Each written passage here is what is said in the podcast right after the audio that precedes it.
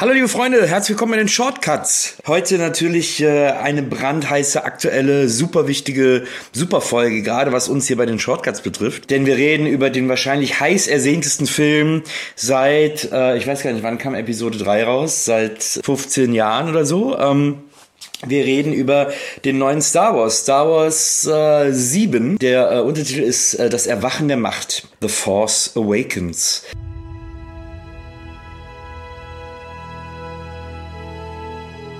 Jetzt gibt es ein bisschen das Problem, denn als ich den gesehen habe in der Presseverführung, äh, da wurde gesagt, dass J.J. Abrams und äh, die ganze Firma Disney äh, sich von den Filmjournalisten sehr wünschen würden, dass sie keine äh, großen Storywendungen verraten, wenn sie eine Kritik über den Film machen. Und das wäre natürlich auch totaler Käse, das würde ich ja sowieso nicht machen. Aber ich will jetzt natürlich so wenig wie möglich spoilern und euch so wenig wie möglich im Vorfeld von dem Film erzählen, damit ihr den volle Kanne äh, genießen könnt. Andererseits will ich euch natürlich hier erzählen, warum ihr das gucken sollt oder warum ihr das gucken oder warum ihr das nicht gucken sollt. Und das bringt mich jetzt natürlich in einen wahnsinnigen Zwiespalt. Ich werde jetzt mal versuchen, so wenig wie möglich zu spoilern und sagen wir mal, das, was ich erzähle, ist so das, was man auch so aus den Trailern kennt oder was man sich zumindest denken kann, wenn man die Trailer gesehen hat. So, dass die Leute, die jetzt sagen, ich will das volle äh, Erlebnis, ich habe auch noch keinen Trailer gesehen, ich will so jungfräulich wie möglich ins Kino gehen, dann macht jetzt einfach aus. Tschüss, Wiedersehen, adios, macht's gut. Ihr könnt ja dann später wiederkommen. Alle anderen, die noch hier sind, äh, wie gesagt, denen sei gesagt, dass ich keine großen Spoiler losfeuern werde. Aber äh, ich muss natürlich ein bisschen was erzählen, weil sonst ist es ja totaler Quatsch. Deswegen mal äh, ein grober Versuch zu erzählen, worum es geht. Wir sind, sagen wir mal, 30, 40 Jahre nach, äh, der, nach Episode 6, also nach die Rückkehr der Jedi-Ritter angesiedelt. Und ja, alle Dinge, die wir noch so aus dem Star Wars-Universum kennen, äh, also diese, diese äh, Androiden und die Raumschiffe, Raumgleiter, das ganze Zeug, das ist mittlerweile alles so ein bisschen, so ein bisschen Sperrmüll, kann man fast sagen, äh, auf dem, auf dem Müll der Geschichte gelandet. Genauso wie viele, äh, wie viele Raumschiffe äh, des Imperiums natürlich auch. Also vieles von dem, was wir kennen, ist mittlerweile nach all der langen Zeit Schrott. Aber ähm, ein junger Rebell hat seinem, seinem Druiden, der ihn begleitet, United BB-8 ein paar Informationen darüber gegeben, wo so eines der wichtigsten Dinge ist, die, der Widerstand, ähm, die die Rebellen brauchen. Und äh, dieser kleine Druide mit dieser Information stößt auf eine Dame namens Ray, die quasi äh, eher so eine Art, was ist der ihr Job? Sagen wir mal, intergalaktische Wüsten-Schrottsammlerin oder so.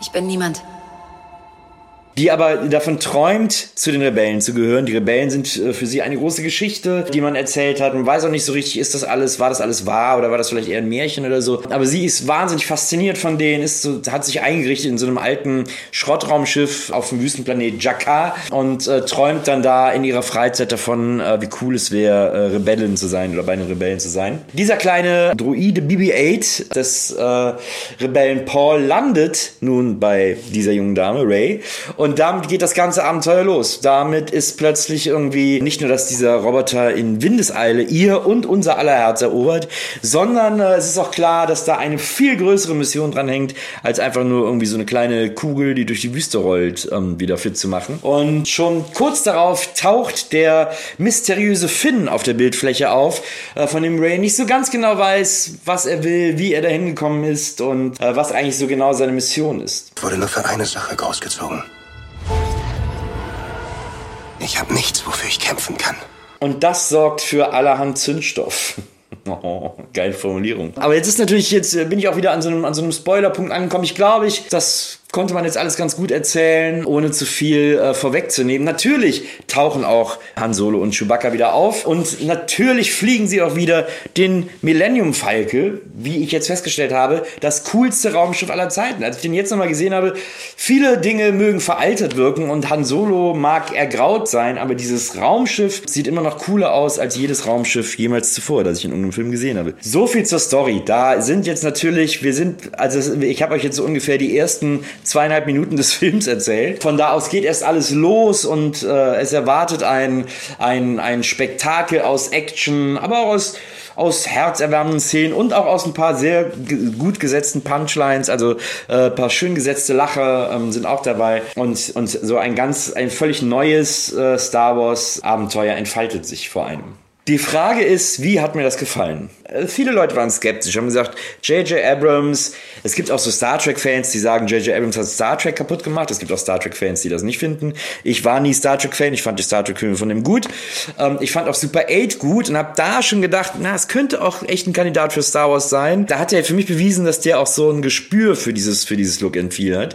Und die ganzen Trailer, die ich jetzt im Vorfeld zu Star Wars gesehen habe, diese ganzen Trailer haben dafür gesorgt, dass ich gedacht habe, ja, ich glaube, der, äh, der weiß genau, was der tut. Ich glaube, der hat das drauf. Ich glaube, das kann sehr interessant werden, was äh, Herr Abrams aus Star Wars macht.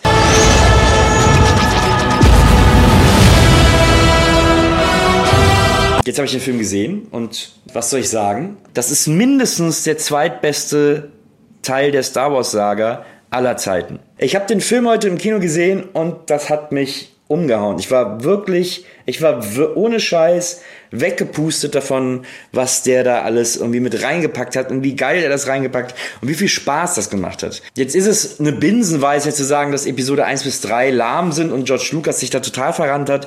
Das wissen wir alle.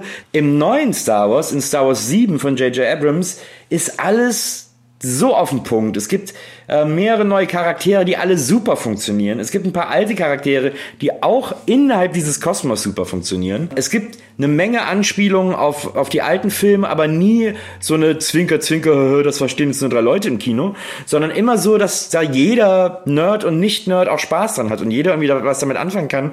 Das funktioniert für jeden, der diesen Film sieht. Zum ersten Mal, zum dritten Mal, zum keine Ahnung was. Dazu kommt eine, kommt eine schöne Schauplatzabwechslung eine totale Übersichtlichkeit der einzelnen Handlungsstränge und der, äh, der Orte und so. Der neue Star Wars ist auch gar nicht so lang, zwei Stunden 15 Minuten. Und äh, dafür sitzt jede Szene genau auf dem Punkt. Das Drehbuch ist wirklich ein Filetstück, das so von allen überschüssigem Fett irgendwie befreit wurde. Funktioniert wie eine Eins und ist, also ich weiß gar nicht, wie ich meine, wie ich meine Begeisterung noch in Worte fassen kann. Lass es einfach zu. Das ist echt krass. Also es mag jetzt auch so eine Neu-Anfangs-Euphorie sein und vielleicht denke ich eine Woche anders darüber, aber jetzt, nachdem ich ihn das allererste Mal gesehen habe, ähm, heute und auch super aufgeregt war natürlich, muss ich sagen, das war ein, das war ein unglaubliches Kinoerlebnis. Das war wirklich ein Grund dafür ins Kino zu, also das ist ein Grund ins Kino zu gehen. Der ist nicht doof, der ist clever, der ist super charmant, der ist, der sieht toll aus, also was, was, soll, was soll ich noch groß sagen? Das ist äh, nochmal so jetzt so ganz knapp der Film des Jahres dann doch. Krasses Urteil, aber äh, liebe Leute, so sieht's aus. Guckt euch den Film an, weil das ist, äh, das ist wirklich der absolute Hammer. Bis dann, macht's gut. Peace. Und hier abonnieren und weitersagen und teilen nicht vergessen.